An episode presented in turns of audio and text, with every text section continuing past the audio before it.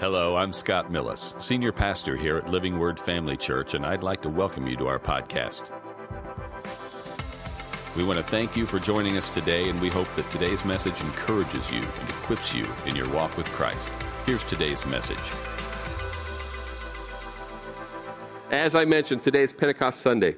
You may remember uh, right after the COVID lockdown a couple years ago, the first time we reassembled was on Pentecost Sunday.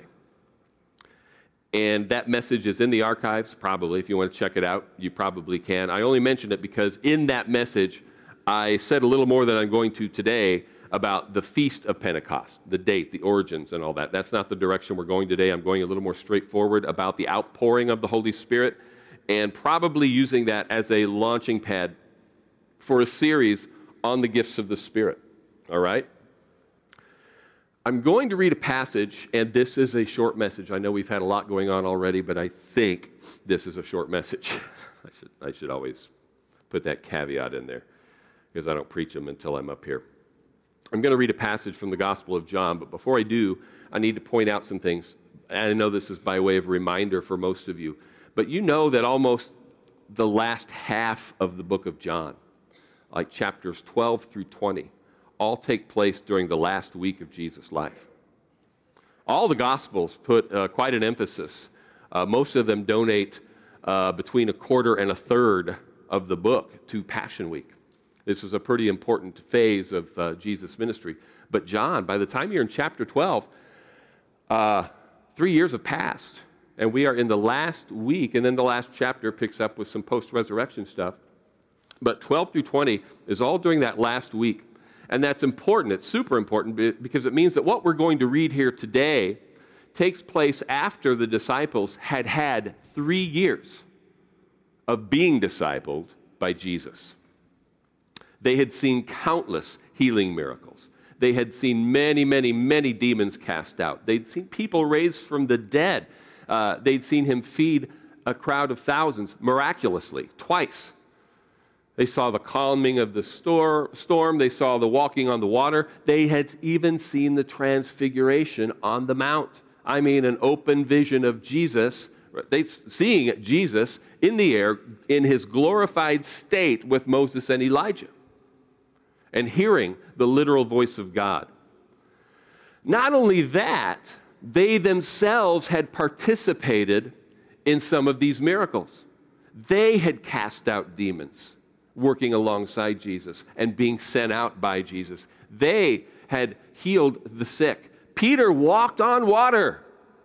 Remember that. He didn't walk long, but he did. He took however many steps he took. It was that many more than I have ever taken on the water, and probably most of you too. Not only that, think about the times he would spend teaching these parables, and then he would pull the disciples close, and they were privy to deeper explanations of his teachings, his sermons, his parables. And they were in almost constant, intimate fellowship with Jesus. They were being expertly and thoroughly trained, mentored, and prepared for ministry. Now we come to this last week, and now Jesus is preparing his disciples for his death and his departure. He washes their feet.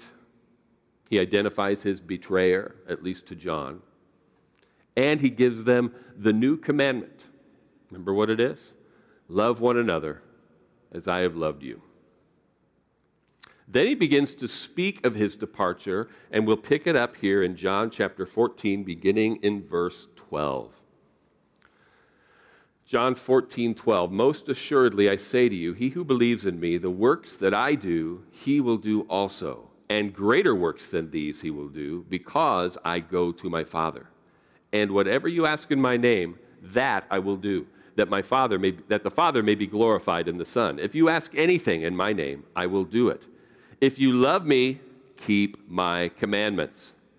And I will pray the Father, and he will give you another helper that he may abide with you forever, the Spirit of truth, whom the world cannot receive, because it neither sees him nor knows him, but you know him, for he dwells with you and will be in you. I will not leave you orphans. I will come to you. Skip over to, uh, we're still in chapter 14, pick it up in verse 25. These things I have spoken to you while being present with you. But the Helper, the Holy Spirit, whom the Father will send in my name, he will teach you all things and bring to your remembrance all things that I said to you. Please notice it says he. I know it's tough because it's always usually the Holy Spirit. And so there's a tendency, even though we know better, to refer to the Holy Spirit as it.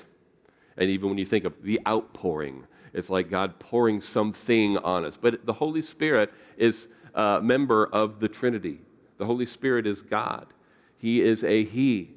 Uh, I remember having an interesting discussion with, uh, with a Jehovah's Witness about this very thing, and because they don't believe in Trinitarianism, and, and they, they said, and, and they aren't the only ones. It's, it's just ha- this happened to be a Jehovah's Witness who I was talking to. They're not the only ones who think this way. That the Holy Spirit is not really God.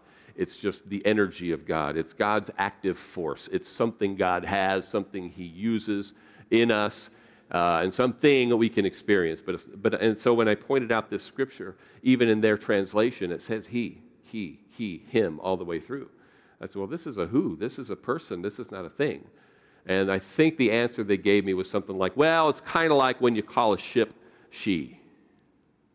You know, I took her out uh, on a voyage, you know. It's like, no, that's really not what this is saying here. So this is not just figurative language. Anyway, let's, uh, pick this up now. Go to John chapter 16, beginning in verse 5. But now I go away to him who sent me, and none of you ask me, Where are you going? But because I have said these things to you, sorrow has filled your heart. Well, you can only imagine sorrow has filled their heart. This is the best thing they have ever experienced, being with Jesus these three years. Verse 7 Nevertheless, and you should highlight this if you haven't, and you can't highlight it on the screen. It's just one more reason to bring your Bibles to church with you. Uh, you can highlight it on your screen, I'm sure. But nevertheless, I tell you the truth, it is to your advantage that I go away. For if I do not go away, the Helper will not come to you. But if I depart, I will send him to you. And when he has come, he will convict the world of sin and of righteousness and of judgment. Of sin, because they do not believe in me. Of righteousness, because I go to my Father and you see me no more. Of judgment, because the ruler of this world is judged. I still have many things to say to you, but you cannot bear them now. However, when He, the Spirit of truth, has come, He will guide you into all truth. For He will not speak of his own, on His own authority, but whatever He hears, He will speak, and He will tell you things to come. He will glorify me, for He will take of what is mine and declare it to you. All things that the Father has are mine. Therefore, I said that he will take of mine and declare it to you. Now, this is the part I really wanted you to see. Of all the things that the, disciples were required to do, of all the things that the disciples uh, had the privilege to do, the most important requirement and the greatest privilege was to be with Jesus. You hear that? The disciples were privileged to witness and do a lot of things. And they were required to do a lot of things. But the first thing that they were required to do was to be with Jesus. And the greatest privilege they had was to be with Jesus. They had been with him for these years. Now, please understand, because I know we've spoken about this many, many times how they had this wrong idea about the restoration of the kingdom.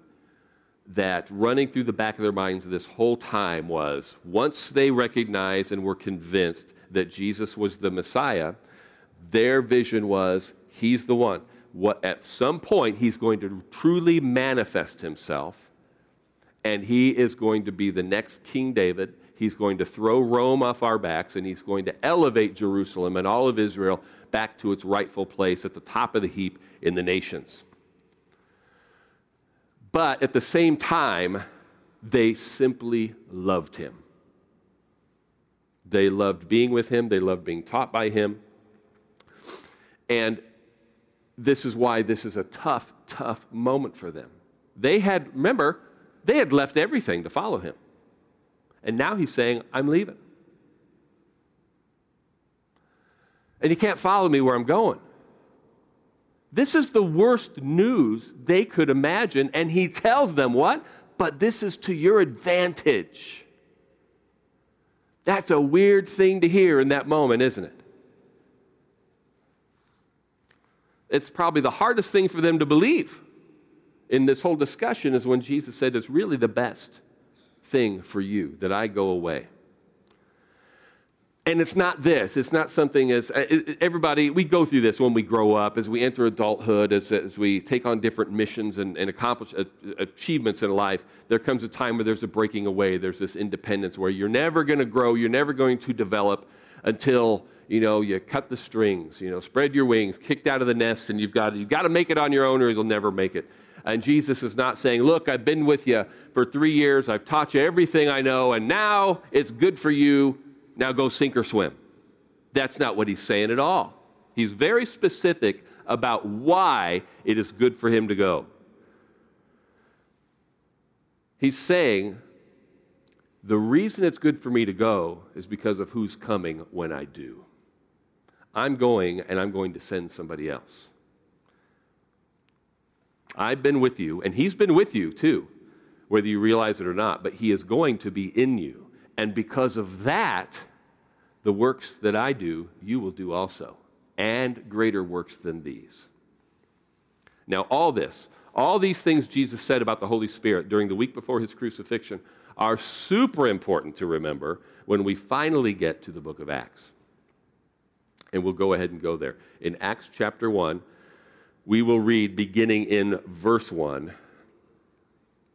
The former account I made, O Theophilus, of all that Jesus began both to do and teach until the day in which he was taken up after he, he through the Holy Spirit, had given commandments to the apostles whom he had chosen, to whom he also presented himself alive after his suffering by many infallible proofs, being seen by them during 40 days and speaking of the things pertaining to the kingdom of God. Now, this is his intro. He's saying, Look, all these things that, uh, that I wrote back in the Gospel of Luke, I'm continuing now, but this he's giving us the starting point. He ministered, he died, he was resurrected, and then for 40 days after the resurrection, he continued to speak to his disciples. He was seen by many, and then we'll pick it up in verse 4 and being assembled together with them, he commanded them not to depart from Jerusalem but to wait for the promise of the Father, which, he said, you have heard from me. When did they hear it? Well, back in John 14, 15, and 16. We just read about that stuff, right? For John truly baptized with water, but you shall be baptized with the Holy Spirit not many days from now. Therefore, when they had come together, they asked him, saying, Lord, will you at this time restore the kingdom to Israel? They still have this on their mind, right? And he said to them, It is not for you to know the times or the seasons which the Father has put in his own authority. But you shall receive power when the Holy Spirit has come upon you, and you shall be witnesses to me in Jerusalem and in all Judea and Samaria and to the end of the earth. Now, you know, I think you know, that they had already been entrusted with the Great Commission. He had already told them, Go into all the world and preach the gospel, heal the sick, cast out demons. But now he's telling them, after all this training, after the resurrection, after all this, don't start yet. Wait. This word power, you remember when Jesus sent the 70 out to do, ministry? we just talked about that, how they went out uh, to do ministry two by two, and Jesus didn't go with them. He sent them, and they came back, and you remember how excited they were? Lord, even the devils are subject to us when we speak in your name. They had power. Why did they have power? Because Jesus delegated them, uh, delegated his authority. Power can mean authority. By the power vested in me, by the state of Illinois, by the United States government, in this case, by God. Jesus had power and he delegated, through that power, he delegated his authority. So when they spoke in Jesus' name, the demons had to obey and come out. Sickness had to go. They healed people. They cast out demons and they came back all excited about it. But this word power is not authority. This word is, anybody know that Greek word? Dunamis. It's where we get the word dynamite. It's power, it's inherent power, it's real power, energy, strength, ability. And he says, This is what you will receive when the Holy Spirit has come upon you. We will have the power of the Holy Ghost in us, and it's the same Holy Ghost, and therefore the same Holy Ghost power that was in Jesus. Why? Because the same Holy Spirit that was in Jesus is in us. And I'm getting ahead of myself just a little. Once again, I've said this a dozen times, dozens of times during an altar call, but I want us to, I want to work it into the sermon today so we can think about it a little, little more deeply for a moment. These people, 120 of them, have lived and ministered alongside Jesus for three years, maybe three and a half years. 12 of them have been right in the thick of practically everything Jesus has done. They had been trained, they had come to know Jesus in ways that it's hard for us to imagine. And there is no disagreement among any scholars that I can find that these men were already born again. Jesus breathed on them. Do you remember? Breathed on them the breath of life. Everybody, almost everybody agrees this is when they, be, they became regenerate. Born again, saved. These were Christian men already. They weren't waiting on salvation. They weren't waiting on a conversion. They weren't waiting for the new birth. They were born again uh, converts waiting for someone else. So Jesus tells them to wait after he had saved them, after he had commissioned them. He says, Wait for the power to do what I've called you to do, what I've commissioned you to do. You know how important it is. We've done some of it together, but I'm leaving, and you need to wait until you can do what I've commanded you to do. Now we go to Acts chapter 2, and we are 10 days after the ascension. We didn't read the rest of Acts chapter 1, but what he says is, hey, are you going to restore the kingdom? Uh, it's not for you to know when that, any of these other things are going to happen. All I'm telling you right now is you, you wait here in Jerusalem until you receive the promise of the Father. For when the Holy Spirit's come upon you, you're going to have power. And then, while he was still speaking, he's taken up into heaven, and they're staring up in the sky. Two angels say, What are you standing around here for and staring at the sky? When he comes back, he's going to come back the same way. You're not going to miss it. So they gather together here in Acts chapter 2, and we will start in verse 1. When the day of Pentecost had fully come, they were all with one accord in one place. Again, this is 10 days later. And suddenly there came a sound from heaven as of a rushing mighty wind, and it filled the whole house where they were sitting. Then there appeared to them divided tongues as of fire, and one sat upon each of them, and they were all filled with the Holy Spirit and began to speak with other tongues as the Spirit gave them utterance. And there were dwelling in Jerusalem Jews, devout men from every nation under heaven. And when this sound occurred, the multitude came together and were confused because everyone heard them speak in his own language. Then they were all amazed and marveled, saying to one another, Look, are not all these who speak Galileans? And how is it that we hear, each in our own language in which we were born?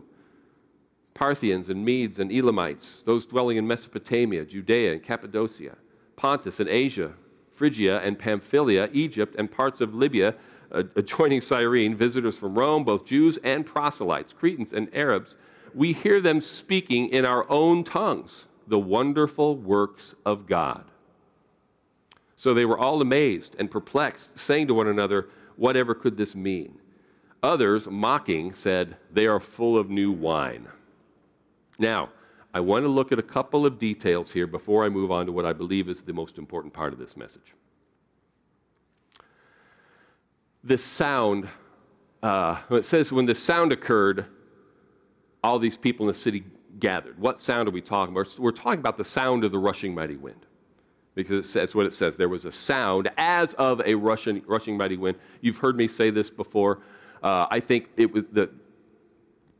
It sounded like an explosion. That's what a rushing mighty wind sounds like. If it comes all of a sudden, if I blew in this microphone, which the sound people don't let me do, uh, I would demonstrate that for you. But it's just this. You can just imagine. So they hear this noise, they run, and when they get there, what they find, the next sound they hear, is the disciples out there speaking in tongues that they understood but they're look, they're, they're putting two and two together. It's like we, we know We know what these people look like. We know where they're from. These are all Galileans. They're all from the same region. How are they speaking so many different languages? I can hear them in my, I can hear them in my language. I can hear them in my language. They were speaking languages, languages that were known to men. And they didn't understand it. What could it mean?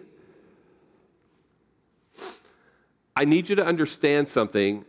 We're going to talk about tongues in detail probably next week, but certainly at some point over the next few weeks in this series. But I want to mention a couple things about it here. This is a record, I believe, an accurate record of what happened on the day of Pentecost. It is not necessarily a blueprint or an instruction manual for what or how it must happen every time. What I mean by that is, there are some who claim that when we speak in tongues, it doesn't necessarily have to be a known language on earth. It could be tongues of angels. It could be a tongue that's only understood in heaven. And the scriptural reference for that is in uh, 1 Corinthians 13 when Paul says, Though I speak with tongues of men and of angels. There are some who, who believe that Paul's speaking a little bit of hyperbole here. To me, it doesn't matter a bit. All I'm saying is when people say, well, when you speak in tongues, scripturally, it should be a known tongue. And that's a pretty, I don't know, I, I don't think it's a hill to die on, all right?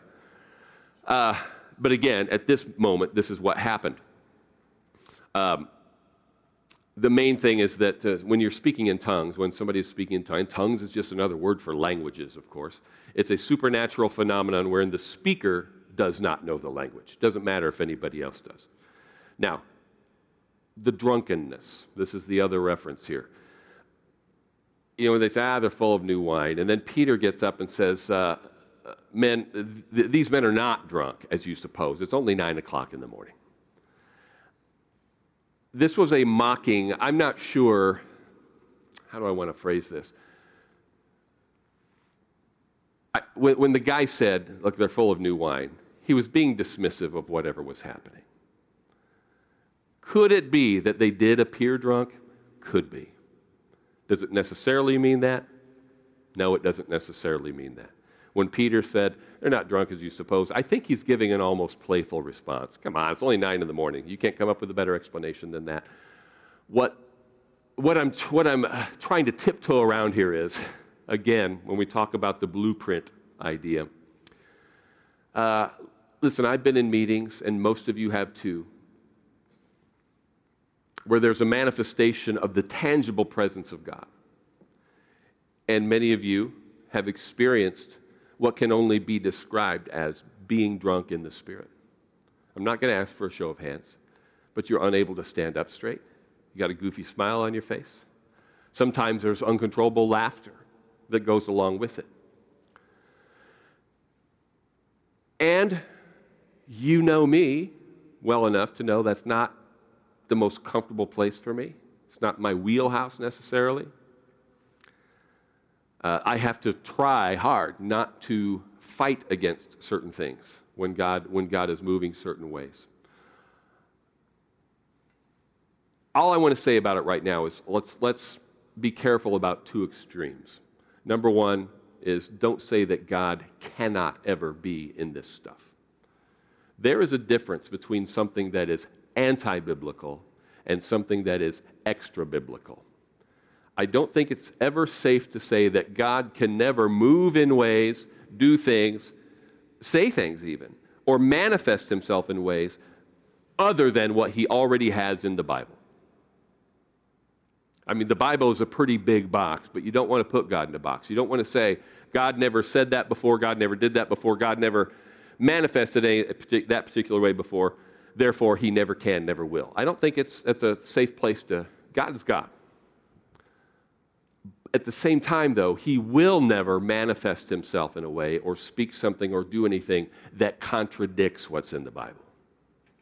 We understand that, right?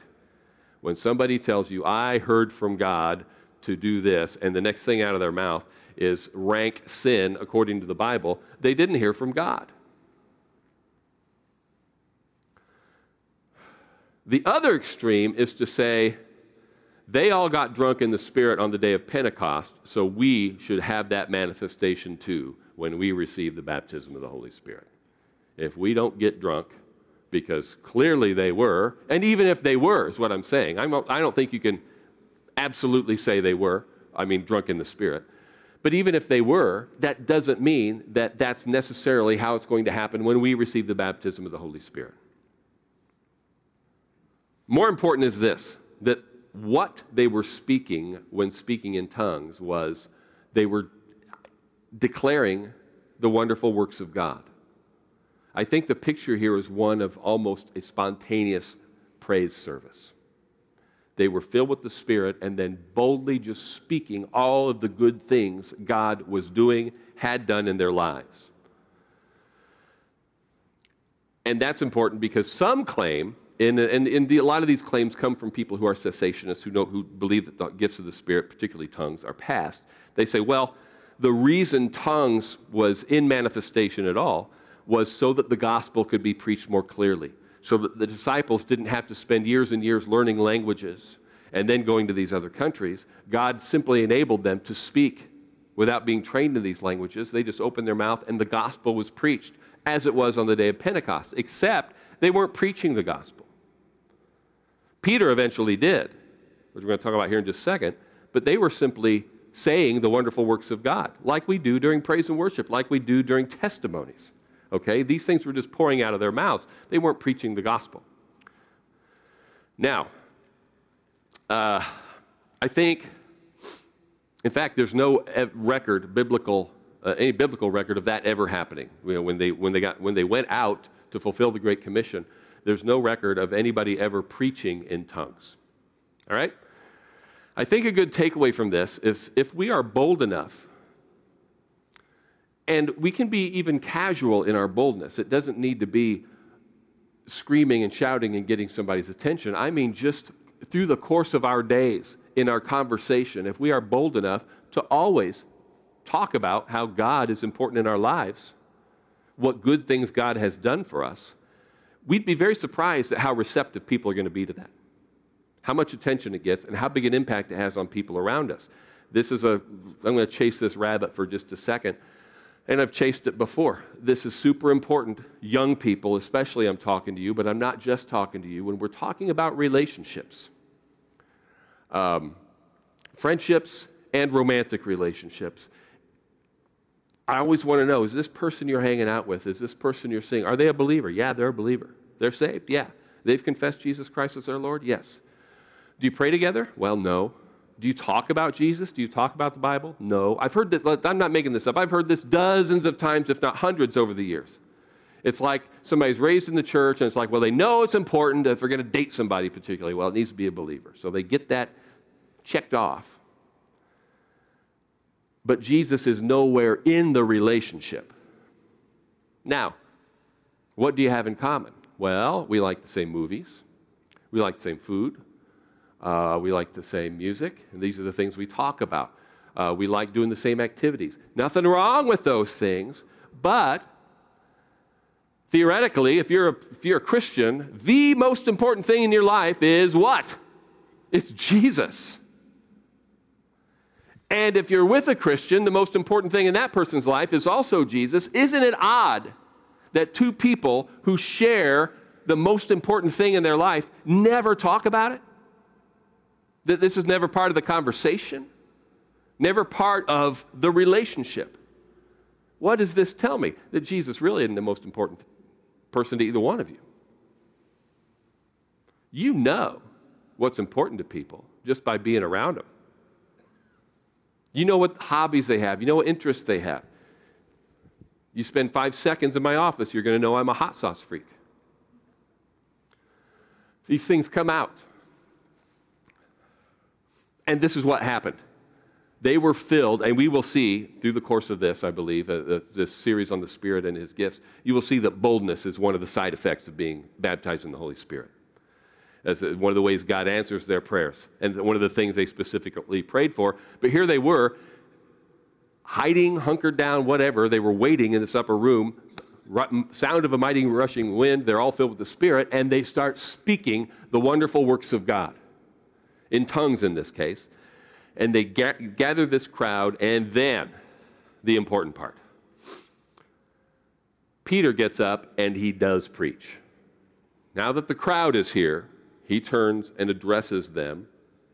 And we, he, here's how I'm not going to read the sermon, I'm going to read the wrap up. In Acts chapter 2, beginning in verse 36. Therefore, let all the house of Israel know assuredly that God has made this Jesus, whom you crucified, both Lord and Christ. Now, when they heard this, they were cut to the heart and said to Peter and the rest of the apostles, Men and brethren, what shall we do? And Peter said to them, Repent and let every one of you be baptized in the name of Jesus Christ for the remission of sins, and you shall receive the gift of the Holy Spirit. For the promise is to you and to your children and to all who are afar off, as many as the Lord our God will call. And with many other words, he testified and exhorted them, saying, Be saved from this perverse generation. Then those who gladly received his word were baptized, and that day about 3,000 souls were added to them.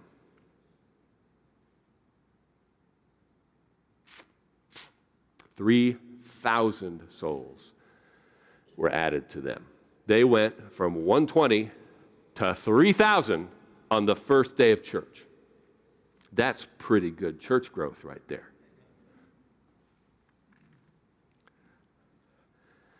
This is what Jesus was talking about when he said, Stay here until you receive power to be my witnesses. They had passion, they had love, they had been saved.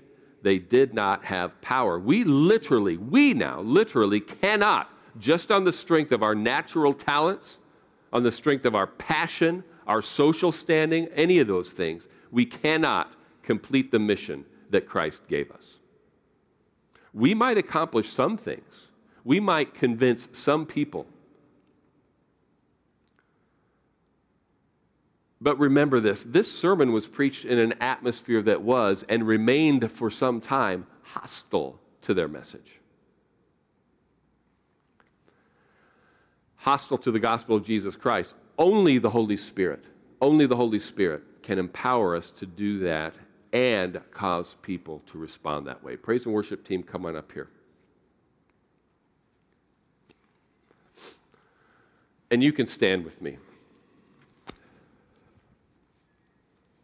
Jesus talked about the Holy Spirit. I'm leaving. And I know you're sad. I know you're sad. Your heart's heavy because I've just spoken this to you, but believe me, you're going to be glad that I'm leaving because when I leave, I'm sending someone else. The helper, when he comes, he's going to lead you and guide you all truth. He's going to cause everything I've taught you, even if you think you can't remember it, at the right time, at the necessary moment, he's going to bring it all back to your memory. How many, how many of you have ever experienced that? if you'd ask somebody, hey, what does the Bible say about this? I don't know. But then in the moment you needed it, suddenly you remembered what the Bible said about that. Oh, yeah, Scripture says this. He'll bring these things back to your memory. All the things that He's going to do, and He's going to give them power, power, dunamis power, to go out and fulfill the Great Commission.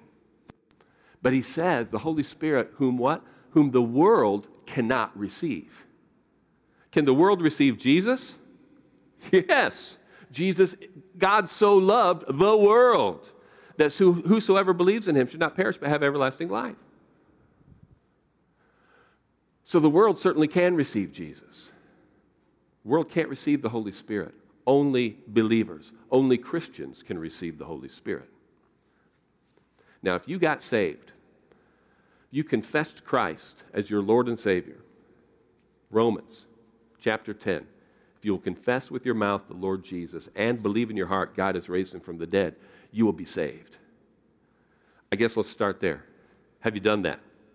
And if you haven't, will you?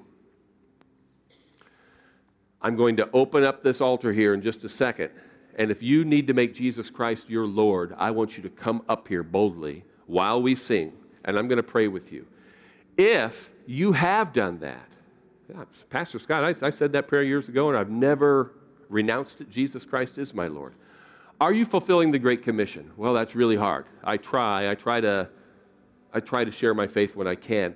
Uh, maybe you need power. So let me ask you this Have you ever been baptized in the Holy Spirit? These disciples were saved on the day of Pentecost. And for 10 days they waited, and when the Holy Spirit was poured out in that moment, they suddenly were flooded with boldness and opportunities. And the church grew not just because of their passion, not just because of their love, but because of the power that can only come when the Holy Spirit, God, the Holy Spirit, fills us and resides in us. Uh, does it mean I have to speak in tongues? It means you get to speak in tongues. You don't go to heaven and you don't get None of this happens just because you speak in tongues. Speak, speaking in tongues, I guess, we'll talk about the details of tongues later. I'm not going to worry about that right now. I want to know do you want to be filled with the Holy Spirit? Are you going to deny what Jesus clearly said? If his disciples, who physically were with him and ministered alongside him, were commanded to stay in Jerusalem before they said a word, before they went out and fulfilled one word of the Great Commission, until they received the Holy Spirit, what do we think we're going to do without the Holy Spirit? Have you been struggling to fulfill the call that God has on you in your particular arena of combat? Power up. Be filled. I'm going to pray. We're going to start singing. We start singing. You come up here. You let me know, Scott, I'm up here to be saved, or Scott, I'm up here to be baptized in the Spirit, or hey, I'm up here for the two for one Sunday. You can be baptized, like he said, repent, be baptized for the remission of sin, and you'll receive the gift of the Holy Spirit. Peter preached the two for that, that, that very first uh, Sunday, did a first uh, Pentecost sermon, right? So, Heavenly Father, thank you for the Holy Ghost. Thank you for Jesus. Thank you for saving us, making salvation available to the world. We, your children, thank you for making the Holy Ghost available to us. Father, it's my prayer, I believe it's a prayer of every spirit filled believer in here, that one person doesn't walk out of this room unsaved or unfilled. So speak to every person here. Let them know what they need. Father, reveal their need for salvation if they need saved, reveal their need for an infilling and baptism of the Holy Spirit if that's never been a decision they made. But you're the only one who can do this work. You're the only one who can speak to hearts, Lord God. So thank you for speaking now. In Jesus' name, amen. You desire to be saved, you desire to be filled. Just come up here and let me pray with you. Amen? Let's go ahead and sing. Thanks again for listening. To hear more messages like this one, Make sure to subscribe and check out our podcast channel for past episodes. And if you enjoyed today's message, consider sharing it with a friend. For more content and information about Living Word, check out our website at livingwordfamily.org. And remember to live the gospel and preach the gospel.